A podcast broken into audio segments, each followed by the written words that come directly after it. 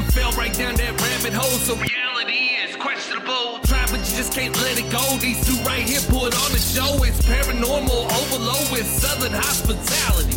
Haunt that murder mayhem tip while discussing immortality. Locations with a dark past, history that comes to life. Hillbillies with a knack for everything that goes bump at night. Overthinking if you by yourself, these two will have you turning on the lights. Mixing in a little comedy to make sure it all fits in just right. Hey, welcome to Hillbilly Horror Story. Now here's your hosts, Jerry and Tracy Hall, and their dog Ninja.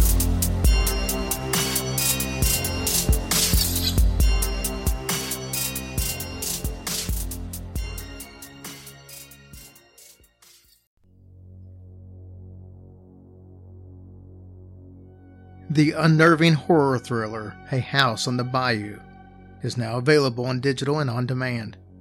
A family vacation in rural Louisiana takes a sinister turn when neighbors show up for dinner uninvited, testing the family's fragile bond and forcing dark secrets to come to light.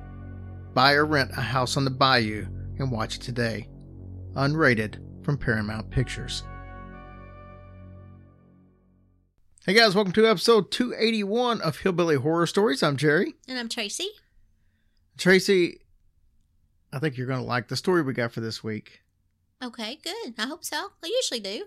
Yeah, well not the true crime ones. No. Obviously, before we get started, we want to thank all of our military and civil servants all over the world, no matter which country you represent. Thanks to all of you men, women, and service animals for everything you do. Yes, you guys are the best. We appreciate y'all so much, and you know what? Just keep doing it. You're protecting the country, and we appreciate you all so much every single day. The nurses, the doctors, everybody. Thank you so much for your hard work. Tracy, I know we bring this up, seems like, for the last several weeks, but it's just because it's so accurate that this time of year, people struggle more than they do other times of the year because of the holidays. Yes, it's just sad but true. And I know, like, I just talked to somebody just a little bit ago. Today just happens to be the anniversary of their mom's death. Mm. And, you know, that hits closer to home, just like my mom's anniversary is the 10th, so it's 5 days away. And when the anniversary of a death happens right around the holidays, it just makes it extremely tough on people because that's the first thing you think about, whether it be, mm-hmm, you know, close to Christmas or close to their birthday or your birthday or whatever the case is. It just makes that person on your mind even more than normal. Right. I mean, I know it sounds funny, but for me, it's my mom because of Rudolph. I know that sounds silly, but I just watched it yesterday, and I'm just so happy when that comes on. But it was always because Mom, even after I moved out, married, all that stuff, she would still call me to remind me Rudolph was coming on that night. She never wanted me to miss it, and I literally have not missed it since 1964. I've seen it every year. But it's those little things, you know, that it's like you're happy that Rudolph's on, but then it makes you sad a little bit because, you know, your mom's not here. So, you know, it's totally understandable. Right.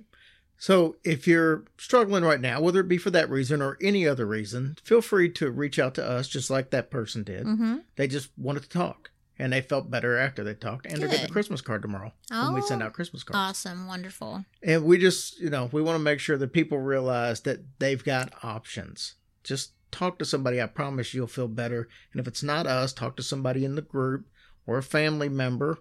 Or what else can they do, Tracy? They can also call the suicide hotline number at 1-800-273-8255.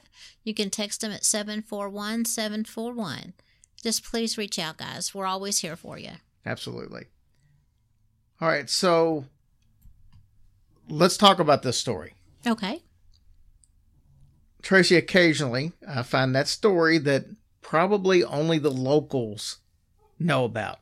My guess is this story, probably most of the locals won't even know about it. This is definitely a hidden gem when it comes to paranormal stories. Well, I'm excited to know where it even is. Well, you'll find out soon enough. After the story, though, we're going to have Diane Satterfield on. She's going to tell us some stories from her book, Para-Abnormal in Kentucky. And she's a treat. She's not a true author in the sense that she writes a bunch of books. Right. She is a grandma from Louisville that had a bunch of stories, and her kids all urged her to write a book and put these stories in. It's because they didn't want these stories to get lost to time. Well, good for them. So that's what she did. It's available on Amazon, and we're going to talk all about some of the stories in the book, and it's she's led a fascinating life when it comes to the paranormal. Trust me. So it's really fun, but you guys are going to really enjoy her. Tracy, our story tonight goes all the way back to 1904, and it takes place in Saint Paul, Minnesota. Oh, that's not...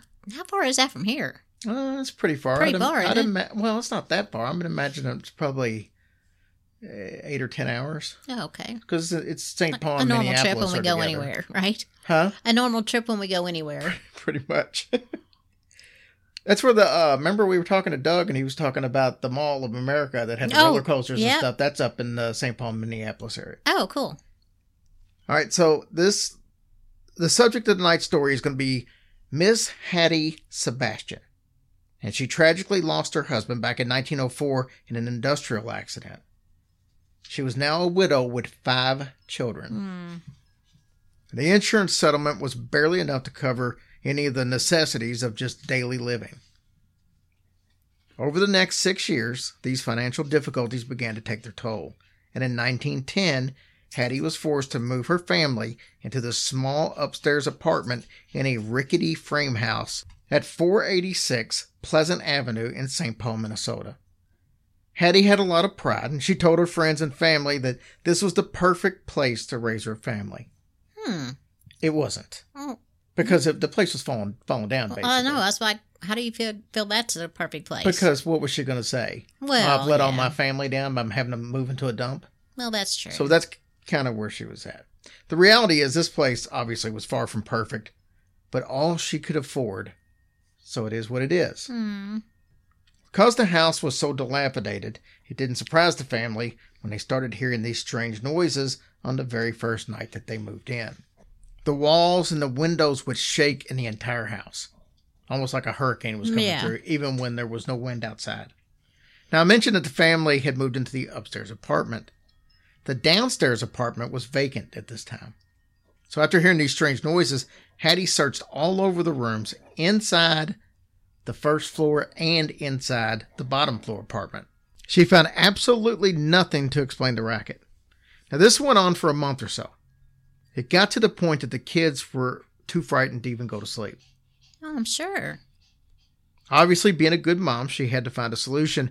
She went to the landlord, and she opted to take the slightly more expensive downstairs apartment, even though it would be a little more of a strain on the family financially. Now, this did not fix the problem. The noises continued. Oh, man. So now she's paying more for scary noises. Right. Hattie was not about to complain, though, because she was afraid of being ridiculed or, even worse, being evicted. Yeah. I mean, you got to realize this was back in the early 1900s. This was a single mother, which, you know, a lot of times they were already had a hard time of doing anything on their own because it was a man's world, obviously, and landlords weren't going to put up a crap. If you was a burden, they were just going to put you out and find somebody who wasn't. So I could understand why she was frightened. We did a story before out of Chicago, I remember, and it was the African-American grandmother and her grandson where they had the poltergeist, and this was in the 60s if I remember correctly, and they had the same problem. She was having problems in the apartment, but she wouldn't complain to the landlord because being an African American in the 60s, before the big civil rights movement, she was afraid that she would get kicked out for making a stink. So she wouldn't complain about anything. So it's amazing the similarities between these two stories when it comes to them not wanting to complain about the noises and stuff to the landlord. So we're going to jump to the first major event. This was one night during the week. I didn't have an exact day, but it was during the week between Christmas and New Year's. So right around this time of year, so it's coming into play. The family had moved into the first floor apartment. And when they did so, there was a few extras there that they didn't have in the upstairs. Like, for example, they had a cellar. And the cellar had two levels. They had an upper cellar, which was smaller, mm-hmm. and then they had a lower cellar, which was the bigger part. I had never heard this before, of having two different levels of cellar. No, me either. So I guess, I mean, they dug out, and then they dug out deeper.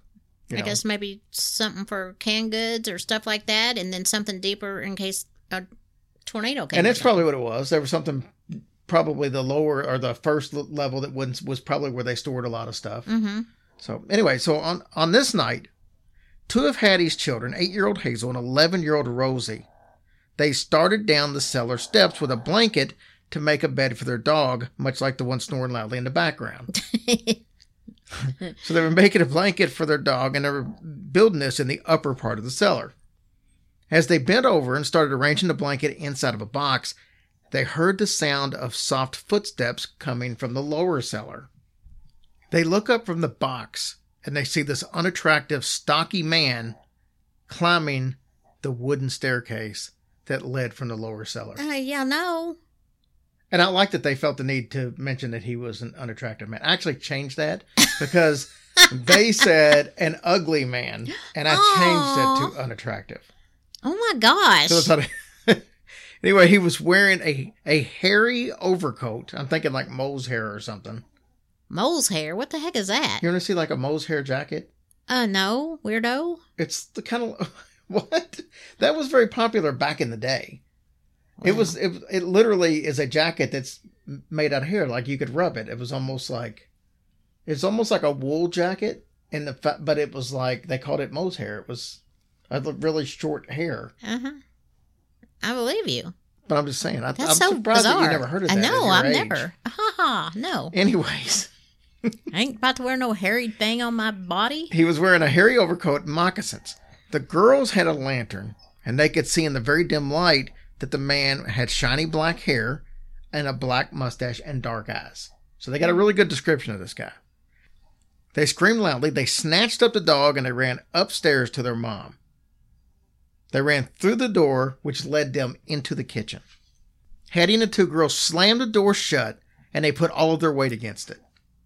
Hazel swore that she saw the doorknob turn, but the other two didn't notice it. So not sure if it did or not. A little while later, after all the commotion kind of died down, Hattie lit her lantern, and she decided to survey the situation. She opened the door, held out the lantern, and took a look around. The stairway was completely empty. She tiptoed halfway down and shone the lantern in all directions. All that she could see were things that should be there, like the coal pile that was in a wooden crib, and the furnace ducts that were covered with cobwebs that stretched out all around the place. What she didn't see was an intruder. Hattie had no clue what happened. Obviously, she wanted to believe her children, but there was absolutely no proof of what they had seen. So she just dropped it, especially since they were still getting unpacked from the recent move to the apartment. There was plenty to be done. A few weeks later, in the middle of January, Hattie went into the cellar to split some wood for the cook stove. I love how in the old days they called it a cook stove. Mm-hmm. That's what my grandma used to call it. Well, there's still, I've had people, when I was selling appliances and stuff, I had women that would come in, older women. I never had any men do it, but I had older women would come in and ask if we had any cook stoves. Mm-hmm. So, I mean, I guess that's something that just sticks with you. But I don't know. I guess because you had different types of stoves. You had a stove to keep warm and a stove to cook in. Mm-hmm. But anyway, so she went down to cut some wood for her cook stove. Just as she lifted the axe to cut the very first piece of wood, she saw a column of white light that passed before her eyes. There was absolutely nothing to account for it. She dropped the axe and she ran upstairs. After this incident, the noises that the family had been hearing since the first night started to intensify. Soft footsteps were now being heard all over the house, all hours of the day and night. They would shuffle from one room to the other. They done agitated somebody. Apparently. Sure. Hattie was becoming anxious and very uneasy. After all, this was something that she had no experience in dealing with. So one evening, Hattie had visitors drop by. Miss J. Pryor and Miss E.A. Hempai. They were two of her very closest friends. The three of them had all been friends for years and years. So Hattie was excited to see them. The ladies sat around discussing current events over tea. What Hattie didn't talk about, though, was the strange happenings in her house. Yeah, I was wondering if she was going to tell them about it. Sometimes, though, your hand is kind of forced, which is what happened on this day. Because as the women were getting ready to leave, Hattie sent her daughter, Emma, who was 22 at the time, and her sister, Minnie, to the bedroom to get the ladies' coats.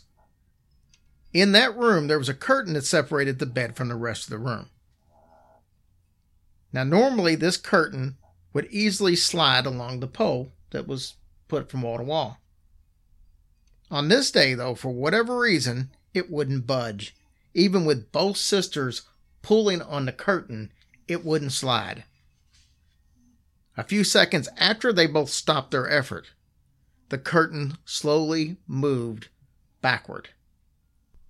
The faint glow of their lantern showed the girls a figure of a man that was now standing on the other side of where the curtain was.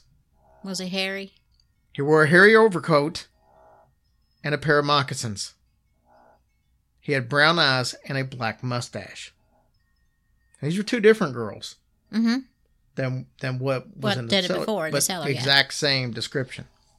Emma said that she stood perfectly still for a few moments because she was fascinated. Then, as she began to draw back, a feeling came over her that she would never forget. He seemed to move towards her, and just as she felt his arms clasp around her throat, the lower part of his body faded away. Slowly, as she stood there, petrified with fear, the other half vanished. She screamed and didn't remember anything else except waking up in the living room. Now, according to her mother, this was because Emma had fainted at that point. So then they moved her in. She woke up. The family later learned that a previous tenant sleeping in that same bedroom had awoken in the middle of the night, gasping for air. He said that there was a heaviness on his chest, and that heaviness would not allow him to sit up. It was as if someone was pressing down on his shoulders. When he was able to sit up, the covers were jerked off of him. He moved out the following morning.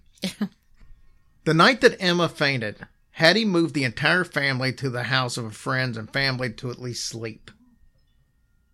By this time, the children were so frightened that Hattie kept them out of school.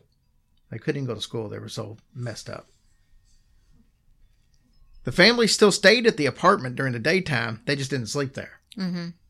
They actually never slept there again, believe it or not. One morning, Hattie was in the house and she opened the door. And when she did, she was staring right into the eyes of a black-haired man. She said that her head just kind of started to spin, I guess like a dizziness from freaking out. Yeah. Not like pea soup or anything like that. No, not like that. Okay. And she grabbed the door frame to hold her balance. She said the stranger then vanished into the wall. Now, at this point, she assumed that, again, there was an intruder. So she called the police. Well, I mean...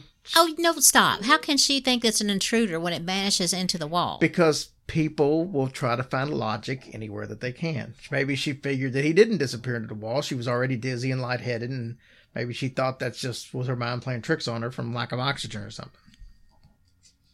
So after she calls the police, 4 police officers show up.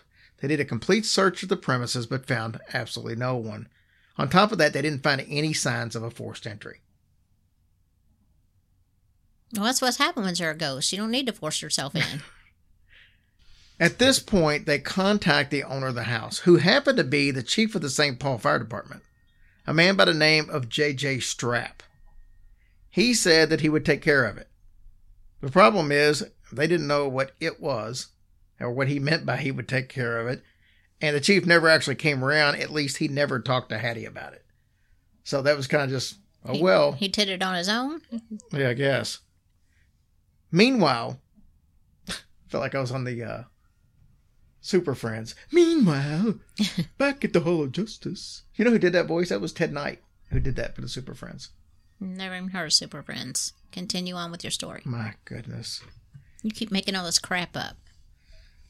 I'm pretty sure everybody knows what the Super Friends is.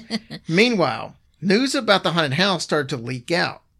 Everyone in St. Paul was talking about it. Because I can't imagine the population was really big back in 1910 when this happened. Uh-huh. So that would probably make sense. Men in the neighborhood decided they were going to start taking walks, doing patrol of the house during the nighttime hours. Because remember, the family wasn't staying there at nighttime. So men from the neighborhood decided they were just going to come patrol the area just to see what's up. Motorists would even stop by with the hope of seeing a ghost. There can't be that many motorists in 1910. I wouldn't think so. Mothers would slowly push their baby strollers as they got close to the house and tightly grip the hands of their toddlers as they passed. Believe it or not, taxi drivers and the streetcar company that ran right by there saw a huge increase of business from people that all wanted to get a look at this house. There you go. Win-win. One day in the middle of the winter, which in St. Paul, I think, starts in late August and goes all the way to the following June. Oh, God. That's horrible. Anyways, one day, a cold spell froze the water pipes in the house. I hate when that happens. Hattie went into the cellar and she dug a hole beneath the pipes so she could pour some warm water over them to thaw them out. As she was about to dump the first bucket of water over the pipes, something caught her eye. She held the lantern closer, got down on her knees. It was a pile of bones, along with some crucifixes and rosaries. Nah. She was afraid to touch them. Being a religious woman, she just was like, something don't look right. She did notice, though, there was a folded piece of paper. Its edges were all crumpled. She lifted it out and unfolded it. It appeared to be a letter written in French. She didn't know French, so unfortunately she couldn't read it. What she did next really surprised me, though. She hurriedly went upstairs, and for whatever reason, she burned the letter in her kitchen stove and then called the police again. I have no idea why she would burn the letter. So the officers went down to the cellar after showing up at the house. They dug out the religious artifacts and the bones. They turned the bones over to the coroner's office. The coroner then asked professors from the University of Minnesota to examine the bone fragments to try to figure out what it was. They could not come to any conclusion, though, mainly because the bones were so old and dilapidated and all that stuff. I guess dilapidated really don't apply to bones, but you know what I mean. Yeah. The largest bone there was actually a humerus. And the humerus exists in men, women, and animals. So that was going to be tough to figure out. Especially, I'm sure, in 1910, they didn't have the best forensics possible. The biggest issue here was, like I said, that the bones were too far deteriorated to make any kind of determination of its origin. Now, the crucifix and the rosaries were given to F.J. McCarthy. He wanted to examine them, and he was a dealer in religious artifacts. Those things turned out to be ancient. He was especially fascinated by the bone crucifix and the rosary. With his finger, he traced every bead of the rosary, and he made the assumption that these artifacts belonged to a French settler. The reason that he came to this conclusion is because the craftsmanship of the rosary was definitely French, so it would make sense. He also said that the Catholics who had settled in the area years ago possessed these types of rosaries. Now, there was also a mother-of-pearl rosary that McCarthy said was extremely rare because the beads were joined together with silver chains. I wonder why it's... I don't know. Go ahead. I don't know anything about rosaries. So. Yeah, go ahead. The figure of Christ was also raised on it instead of stamped on the cross. The beads were made of wood and brass wire. Oh, wow. But that was beautiful. These rosaries were worn by nuns. Two of these rosaries had initials on them. J and an M were engraved on both of them. Well, not both. One of them had a J and one of them had an M. Oh, gotcha. Okay. The crucifix was quite the antique as well. It was made of bisque rather than modern metal. And bisque is not a soup, as I would have initially thought it was. Oh. That's what I think of. Bisque is like a pottery that most people would think of as terracotta. Mm-hmm. So it's like it hasn't been through the glazing process. So like a pot that you would put a plant in that doesn't have a shine to it. It's just the clay. Like a mat. Look. Yeah, like the just basic clay pots. That's basically what it was made out of. The question is, who buried these things? And probably more importantly, why did they bury these things? Where did the bones come from? What kind of bird that was? It an animal? Was it a sacrifice? What? Well, Chief Strapp, the owner of the house, he said that his father had built this house back in 1880. So that was 30 years before. Actually, 30 years before this. The Strapp family actually lived there all the way up to 1905, and then it was rented to a Frenchman. Now, this was only 5 years earlier. Mm-hmm. He didn't remember the man's name or what happened to him. He did give a description. He was a man of medium height and weight, black hair, dark eyes, and a thick black mustache. The description matched the man that the Sebastian family had seen on several occasions. Had the man buried the crucifix and the rosary?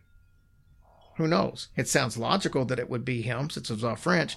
That letter that Hattie had burned may have had the answers to all these questions. Unfortunately, that ship has sailed, and we're not going to find out. Why would she burn that? I have no idea. She didn't touch any of the other stuff, but she took the letter and then she burned it. No, that makes no sense. It's a way to go. Meanwhile, these people who had been wandering all around the property and was curious, mm-hmm. and taking all the taxis and all that stuff, they became a little restless and they wanted to do a little more, like inspect the inside of the house. So what started happening is people would knock on the front door, people would knock on the back door, all during the day. Hattie would a lot of times greet them and she'd give them tours and she'd point out where they had seen the spirit, but the constant stream of visitors was exhausting. Oh, I'm sure.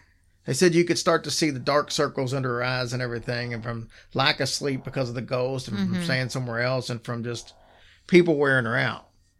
Hattie knew that this was taking a toll on her and the family. The children were obviously disturbed, and she knew they couldn't continue to live like that.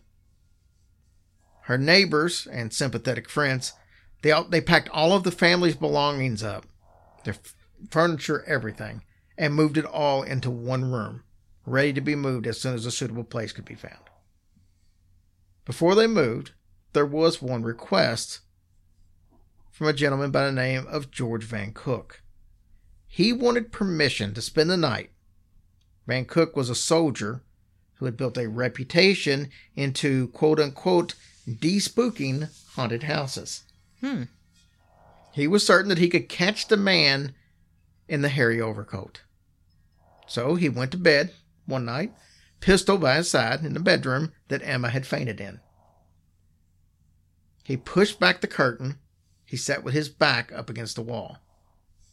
He said the silence was so unnerving that he found himself starting to nod off. So instead, to keep himself, awake after jerking awake several times, you know how it is when you start to kind of fall asleep and you'll jerk yourself mm-hmm. awake. He said that's what he was doing. So twice he decided to walk around the apartment just to keep himself awake.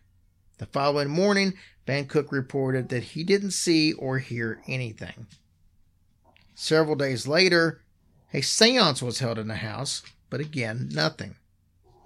A neighbor's child even made the comment, "I bet they have pigeons or rats in the attic." Kind of, I guess, trying to explain it away.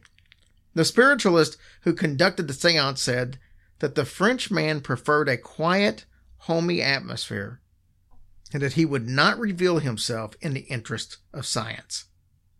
Eventually, the Sebastians found a new apartment on Goodhue Street, and they moved. The old house remained vacant for some time, but then eventually two families moved into it. Neither one of the families had heard the story of the ghosts, nor did they report any paranormal activity living there.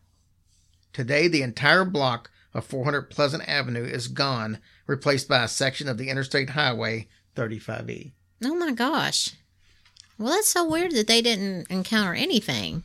No. And I think it's even more weird that they didn't hear about the haunting. Yeah, how could they not have heard? But I mean, I guess not everybody. I mean, there was enough people had heard to where it was increasing taxi business and streetcar business and all that.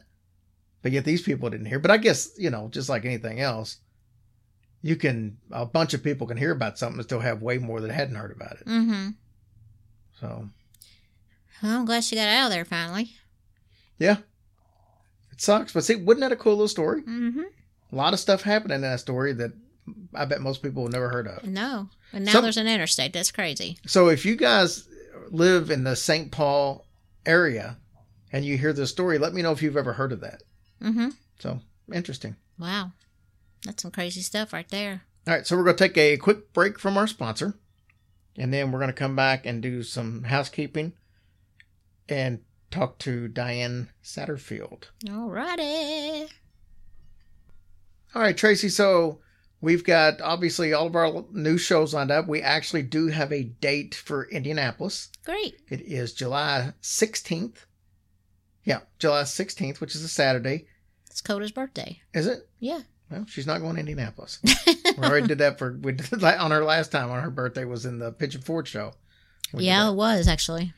Tickets are available at hillbillyhorrorstories.com. That's going to be, obviously, with the tragedy of cinema and middle-aged and creeped out. 2 Indianapolis shows. Oh, man. That sounds great. Yeah, it'll be fun. And we're working on a possible show in Chicago in June. So I'll let you know when we get details as far as who's involved. But if it comes off like I think it will, it's 3 really big shows, and I think you guys are really going to love it. So I'll let you know when we know more. Probably know more in the next 2 weeks. Perfect. Obviously, the cruise is still happening. That's September, so you might want to jump on that so you got time to make payments and stuff like that without trying to come out of pocket with a bunch of money at one time. Information on that, including all the different types of rooms and videos of the rooms and videos of the cruise ship, are available at hillbillyhorrorstories.com. It's got its own little page for the cruise. Tracy, what do you got over there? Well, for iTunes this week, we have Dusk 1980, Mojo Lobster, Brian Scow 05, and HHH Media. Thank you guys for your really, really nice reviews. We really appreciate those so much. So hopefully you guys can keep them coming. We thank y'all for taking your time to do that for us. In our Patreon says Roseanne Robertson. Thank you, doll, for your support. We appreciate you so much. Guys, check out our store. We have a lot of things in there. And if you have any questions about the tiers of our Patreon, like the $1, $5, and all that, you know, just shoot us a question and we'll be happy to answer that for you. All right. I do want to mention this. Our buddy Scott Thornhill, he lives up in Louisville, and he's actually hooked us up with some Waverly stuff. His father used to have some dealings with Waverly, so he's got a lot of pull there. And he was able to get us a couple of nice, cool things from Waverly. He also started his own haunted house. It was more of a let's just start it. It started small back in Halloween. It was his first year doing it, but he now is doing a Christmas haunted house. So if you're in the Louisville area and you want to check it out, it's over at the Thornhill's Fun Center, which is at 7280 Dixie Highway over by St. Andrews Church Road. So if you're not in that area, you're probably not going to go. But if you're in Louisville and you're looking for a little bit of a haunted action, he's got all kinds of other stuff there. He's got an escape room, and he's got a party room. Sometimes he's got food and batting cages and all kinds of stuff. So go out there and have some fun. But I know he's going to eventually build it into something big, but he's just getting started right now. So go help him out. Yeah, do it. All right, guys, let's listen to Diane Satterfield. And I'm telling you, you're going to walk away a big fan of this woman. She is so sweet. Yes, she is. I want her to be my grandma. Aww. And she'll probably get mad at me because I'm sure I'm probably too old for her to be my grandma. How old do you think I am?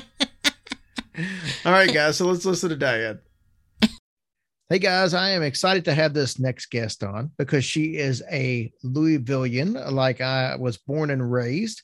I have Diane Satterfield. And she's the author of a book called Para-Abnormal in Kentucky, a collection of true stories. Diane, thanks for coming on with us. Oh, well, thank you for inviting me. I'm very excited to be part of your show. And I've enjoyed listening to your first four chapters of your book. Oh, thank you so much. I actually, I just recorded. It's so funny how that works. I just recorded what I thought was the next two chapters and then realized that I skipped a chapter. So I got to go back and record that when we're through here. Yeah.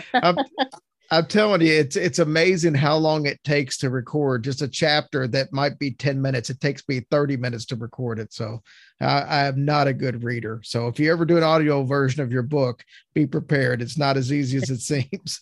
Uh-huh. Well, I think it only took me 16 years to write my book. So at the rate it's going to take me 16 years to read mine. So, all right. So Diane, let's talk about your book. How did you come into a situation to where you wrote the book? Because I know you were telling me when we talked before that, like you said, it's been a long time in the making. So take me through why you decided to write a book. My grandchildren had heard some of the things that had happened to me and then other members of the family. And they started saying, "You've got to write these stories down before you forget them." And so we'll have them and we can read them again and have them for the rest of the family. And that's why I started.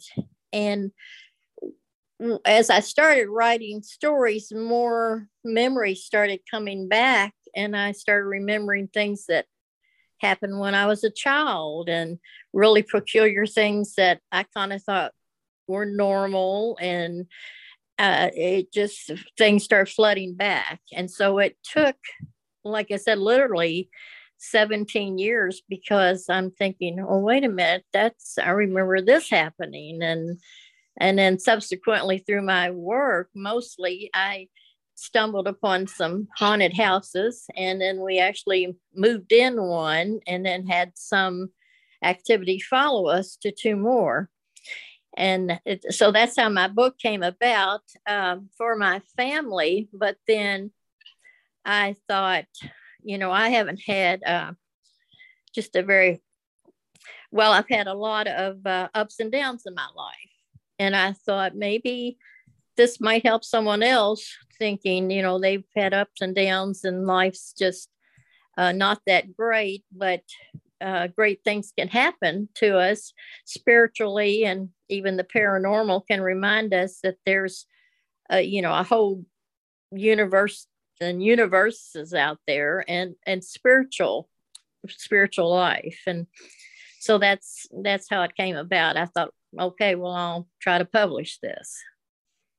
I actually love that because that's the only reason that I wrote a book. It really wasn't necessarily to just tell ghost stories. We do that every single week on the show, but It was to hopefully try to reach out and help somebody else and realize that, you may not be perfect in life and you might not be proud of who you once were, but you can change all that. And that was my purpose for writing a book. And, yours isn't exactly the same, but it's very similar in the thought process of maybe it will help somebody. Mm-hmm. Yes, it just in the first four chapters of your book, I thought, I'm glad I already have a book out, or he'll think I'm stealing things from his book. You've said a lot of similar things. And when you talk about the fear, the real feelings, I thought, oh, I know exactly what he's talking about. Yeah. Yeah, trust me, on the next sections of the book that gets released, it's a complete roller coaster ride that switches gears completely. So if you liked what you've heard already, you'll probably, I'll just say, buckle up for the next. All right, so let's talk about some of your stories, and then sometime before we end this, obviously we're going to tell everybody how to get the book. Obviously, it's on Amazon, correct? Yes, paperback and Kindle. Okay. And we're going to post some links and stuff to it. So people can just go to this episode that you're listening on and you'll be able to just click and take them straight to it. So let's talk a little bit about some of the stories. Do you remember what your very first paranormal experience was? Oh, well, yes, that's really going back. When I was 11, my aunt died. She was only 20, very sweet. And after she passed, I woke up one night, probably turning over, and I saw my mother walk up to my doorway, sort of in the light of the windows, coming in the windows. And I said, "What are you doing there?" Just curious. And then saw my real mother actually walk up to the doorway, and the sort of wispy body that I saw just sort of fell down and disappeared. And my mother asked me, I don't know if she asked me what I was doing. I think she saw what I saw. And I said, "Oh, I thought you were something, like I thought you were standing there." And so I think she saw, and I believe it was my Aunt Nora. And then my aunt, who is only a year older than I am, she was her baby sister, had the same experience. She woke up and this figure was sort of leaning over her, kind of lovingly. And my grandmother said, "Don't worry, that's just Nora watching over you." And that seemed pretty normal. It didn't seem scary, and it wasn't like I thought, well, we're really normal, I have paranormal experiences. It just seemed like a normal sort of experience that Nora would probably come. But I wasn't really a believer in ghosts at the time, but I really thought that was probably Nora. I was going to say, most of the stories that are in your book, are these all your stories, or is it a collection of stories from like you and your family and friends? All of the above. It was my stories, and then my children started having their own experiences, dreams and visions and hauntings. And we just all started realizing this stuff is actually starting to happen a lot. And that's when we all started discussing, wow, this, what does this mean? Or how bad is it going to get? Or, what do we do about it? And so and then it entailed some of my neighbors that I had some dreams about, some visions, and that my daughters also. So it just sort of, like I said, as I started writing, it was just, I remembered more and more things. And then they're like, "Oh yeah, remember Mom, the night this happened." And so it's mostly family stories, but it also has some outside people in as well. Do you think that your family is more sensitive than most to be able to have so many different stories amongst your group? Well, when these things started happening and I could think about them for years, I put the really scary stories far away in my mind. I didn't want them to have happened. I didn't want to think about them. But as years went on, we could talk about it and I could think about it. I don't think about them a lot because things still happen connected to some of these stories. So it's a little scary. It's still a little scary. But yes, we started reading and just listening, trying to think, well, what could this be? And I know my mother had dreams. My grandfather on my father's side used to go out and gather herbs and treat neighbors. He was sort of a medicine man. And he, it sounds funny. I had a large wart on my thumb when I was a child, and I hated it. And we were sitting on the porch one day, I think I was about 10. And I said, "Oh, I hate this wart on my thumb." And he said, "Well, I can remove that." And he took my hand and my thumb, and he said something, kind of, I wouldn't know if it were a prayer or what. And then he said, "Now, as an act of faith, you have to bury 2 pieces of bacon and a cloth." And so my mother, when I went home, she did it for me. My mother kind of knew things were strange. And, I think it was about a week and a half I was running outside and I realized it was gone. It was just gone. And that's not a big deal in the sense of that, except I don't know what my grandfather did, but it was more like a prayer, something like that. So I think it's kind of in our family. Yes. So obviously you've listened to the first four chapters of the book, and, you know, I talk about a similar experience with my great grandmother and Burns. Now they were Native American. Are your relatives have any Native American background as well? Or is it something completely different? Well, my grandfather, I only know his first wife was evidently Native American, and she died in childbirth.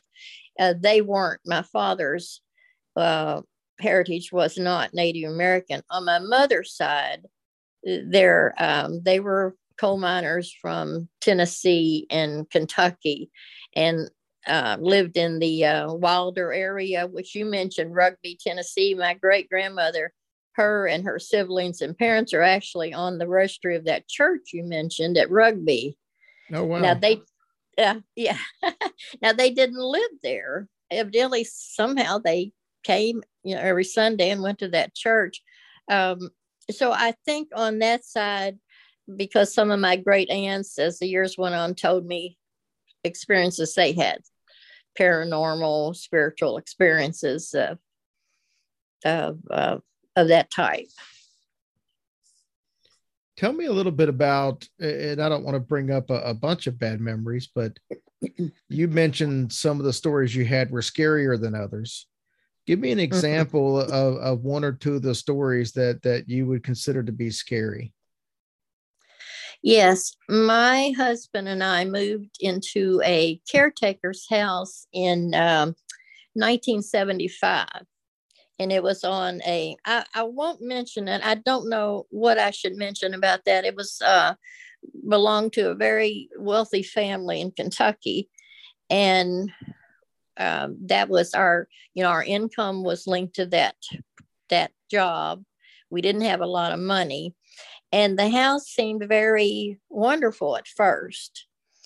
And then it started a few weeks after we were there. We slept upstairs and our three children were in the other room, a little twin bed and two cribs. And one night I heard noises, you know, downstairs, and my husband was asleep. And then those noises became footsteps on the stairs, and they were very heavy, very kind of clumsy, heavy steps. And I thought, oh my goodness, there's a burglar in the house. I was terrified. And I sort of grabbed my husband, and he jumped up out of his sleep, and he ran downstairs, and he looked all around, and he came back, and he said, well, there's nobody down there. The doors are locked. So that really scared me, but it's so funny. I put that experience in my mind because I'm thinking, no, this is not going to happen in my life. We had problems in our marriage, you know, things that we didn't have a lot of money. And I thought, this is not going to happen. And so I pretended that didn't happen. And then it was probably a few months later, my son would play with a little ball at night, and he would bounce it, you know, before he went to sleep. And I thought there was something odd about that. And so one night he called me in, and Chris was, I think he was 7 and a half. And he said, Mommy, when I throw the ball, it stops and it comes back to me. And that gave me in the pit of my stomach. That's scary. Yeah. And so I didn't want to scare him. So I said, oh, well, that's funny. But I knew there was something. He wasn't just bouncing against the wall. I knew there was something about that. And so I would say probably a few months later, my daughter started crying one night, and I got up to fix her a bottle. And I went downstairs and brought the bottle, and I was standing by her crib, and she was standing there, and we were just talking. I was, you know, just talking with her. And all of a sudden, on the door side of my son's bed, there was a loud shuffling, and then as if something heavy had been thrown down, and pulled across the floor. And it's, you know, it was very scary. And my daughter, who was 3, we both looked. And then she pointed and said, "Look." And her face was so twisted in fear. And that was one thing that has left me angry all these years, because I knew she saw whatever it was in that room. And the fact that something would be so vile to scare a baby and continuously scared her and I, it seemed to just focus on her, my daughter and myself. And so I was standing there trying to think, make sense of that, when ice cold water started hitting me, being thrown at me. And that was unbelievably scary. And so I ran into the bedroom and I told my husband, you know, he was sound asleep. And I said, "Water was hitting me." And he said, "Well, the roof's probably leaking," something like that. It wasn't raining. So I thought, okay, it's not normal, but okay, this can't happen. I went back in, there was water around the floor, and it was just from around where I was standing. And then the next thing that happened, it was just an assault of water. I felt I was being attacked with this ice cold water. And I went into the bedroom and I was physically pulling my husband up out of the bed. And I said, "Water is being thrown at me." And right as he sat up, a large drop of water materialized in the air and hit my arm. And so he jumped out of bed and ran in there, and water was all over the floor. So that was the main thing. I knew I was being attacked, and I knew my daughter had seen whatever was in the room with us. I knew something was in the room with us, and it was terrifying. So I moved all of us downstairs. I moved the children into the living room, and I moved us into the dining room. And from then on, no more water, but our bed, we slept on a pull-out couch downstairs. It would shake. Something would hit my side of the bed continuously. I was so scared. Tears would just come. I wasn't exactly crying. Tears were just coming down my cheeks all the time. I was so scared.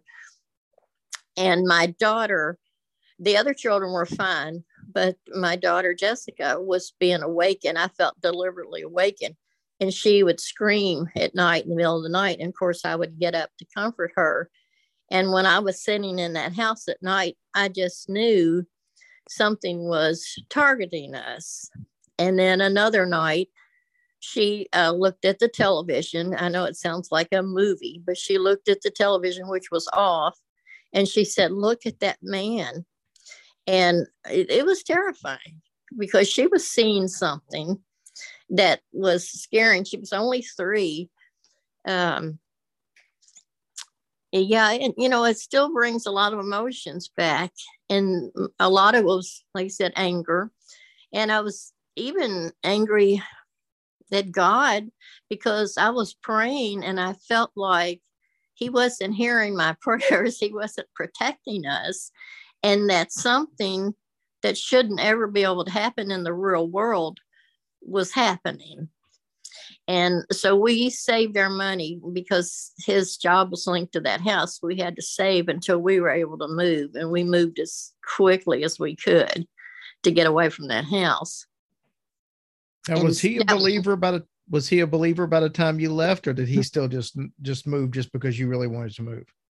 He knew, he saw the water and he saw the floor, and he knew me, and he knew that, Jessica was just, I was at the point, I didn't know whether to take her to a psychologist or to a minister.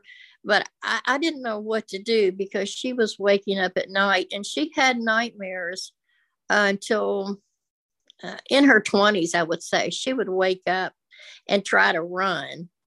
It's sort of the trauma followed us. It follows. So I never talked about it, and I didn't allow him to talk about it because I didn't want it to be part of our existence. And I didn't want to think about that house. I felt like it was going to follow us. So that was really scary. It's a very scary time. Now you said before you told that story that there are things that happen today that are attached to some of these scary things in the past. Was that the incident you were talking about, or was there other scary things that the things today are attached to? Well, we moved into a little apartment, and for a year, that seemed normal. Not that didn't happen, nothing like that's real, and life was going to be normal. That's how I had focused my mind, and it was. And then a year later, we moved into a little house, and then it started again. And it started with the shaking of the beds, and mostly just focused on me. The other two children, they never knew, and we didn't talk about it. I didn't allow that to be talked about in front of them. Jessica still had nightmares, but I'm sure she didn't know the story at that time. She just suffered from nightmares. But, one night my husband, he worked 11 to 7 mostly. And so one night I heard in the living room something hit the wall really hard. And it scared my son. And he said, "Mommy, something hit the wall." And so I walked in there and I just knew it was starting again. I had that feeling. And it was my lighter. It was a Zippo lighter. And it had been what I would say thrown against the wall. And so I picked it up and I told him. He was in his bedroom. And I said, "Oh, it's okay. My lighter just fell," but I knew it had been thrown. And then I had incidents of the alarm clock going off when it wasn't set or when it wasn't turned on. And finally, I just unplugged it and put it in the closet. But I had that feeling and the vulnerability, because I wasn't a scary type person. I could walk in the dark, I stay by myself. It wasn't that, but I felt very vulnerable, like I was being sort of mocked. And so I was just sort of in its grip. And that's when I kept praying. And then that's when I felt like help finally stepped in. So that was when you were living in the apartment afterwards, correct? The apartment was fine. It was the little house that we rented on Wednesday Avenue when it started back.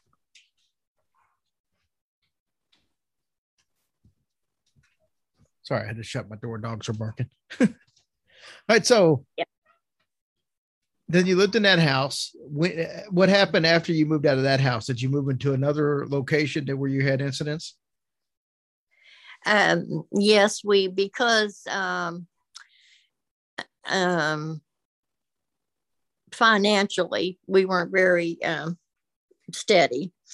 And so we moved a lot, and we found farther out toward Crestwood, a minister. We finally started going back to another church, and they said, "Well, there's some new houses out here to rent, and come out this way." And that was fun. That seemed pretty clean. It seemed pretty good. But then the next move, it started with the bed shaking again and being hit. And that was really all. That was the only thing, but it didn't stay. So I think it's gone.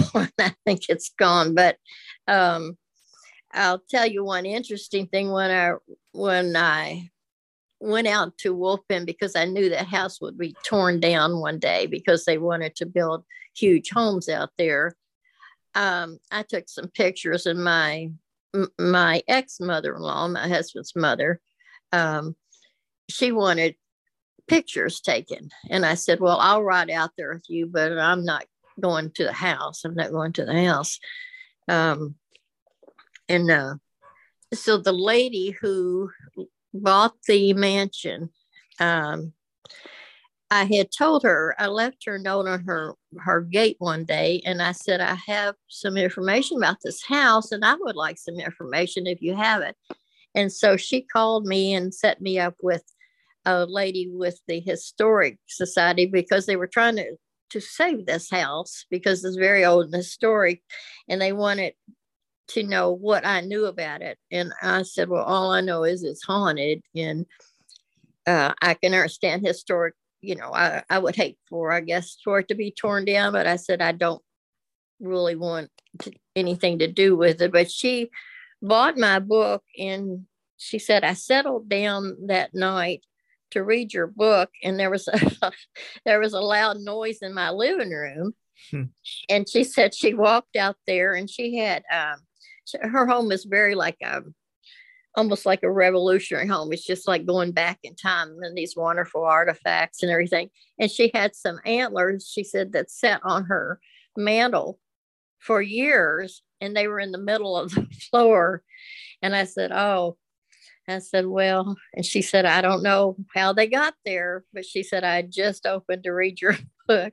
So, and so things have continued, but, and that's the house that you were a caretaker in, right? Yes. My husband took care of the land. Oh, well, and one other thing about that, we had honeysuckle and bushes all around the fence. There was a small fence, and then the rest was open field. And he took care of all that land, but because of all the bushes and honeysuckle, he never trimmed any of that. And when I spoke to the lady who had once lived there, she said it might have something to do with that cemetery under that row back there by the fence. And I said, what cemetery? And she said, yes. And she said, there's a cemetery, and it's all sunken down in the ground. I guess they, you know, when they were clearing that land. And I said, well, I never do it. And I asked my husband, he was my ex-husband. He said, I never knew it. So I thought, well, that might've been part of it, that there was an old cemetery. And she said, I know it's been neglected. Maybe the people, because she believed that she said her mansion was haunted. And she said, maybe they're angry. And I said, well, that might explain some, but I don't think it might explain everything, you know. But that was really, and she said, well, you're welcome to go up there and check it out. And I said, wild horses could not drag me up to that cemetery. So, yeah. But Diane, yes. I was going to say, Diane, it's been a pleasure having you on. And I love the stories that you told. And I want to remind everybody they can get Para-Abnormal Kentucky, a collection of true stories, on Amazon. It's actually very affordable price. It's only $2.99 if you want to get the Kindle. And I believe it's only $9.99 for the paperback, or $9.95. So yes, you can't beat that. So I'm going to advise everybody to go get this. I'm sure it would make a fantastic Christmas gift. And make sure if, when you get the book, you leave her a nice review on Amazon. Oh, well, thank you. And there's angels in there. There are dreams, and you might check it out. Awesome. Well, thank you so much. Well, thank you, Jerry. It's been a pleasure. Now, see, isn't she the sweetest? She is the sweetest, for sure. And she's got some crazy stories, man. Freaky stories. No, I'm glad she did that. I'm glad she wrote that book. So you guys check out the book. I'm going to put a link into it in the podcast description. So if you've forgotten, and I'll put it on all of our social media too. So go check her book out and leave her a nice review. And speaking of books, I may know somebody else who has a book that would probably make a good Christmas gift. So if you want one, write me and I'll get you one. Go to hillbillyhorrorstories.com. You can get a personalized copy there, or you can go to Amazon and get it. Settle. Yeah. That's your middle word. And when you order from me, as opposed to that big conglomerate Amazon, you get some stickers, and you get some bookmarks and stuff like that. So you get extra stuff from me. So, all right, guys, thank you so much. We have enjoyed being your host for this evening. We hope you enjoyed listening. Yeah, we love you guys. I know, that was like random. What the heck, man? But we love you guys, and we appreciate you. Thank you for everything you do for us. We do love you guys forever and ever. And I hope you guys have a blessed week.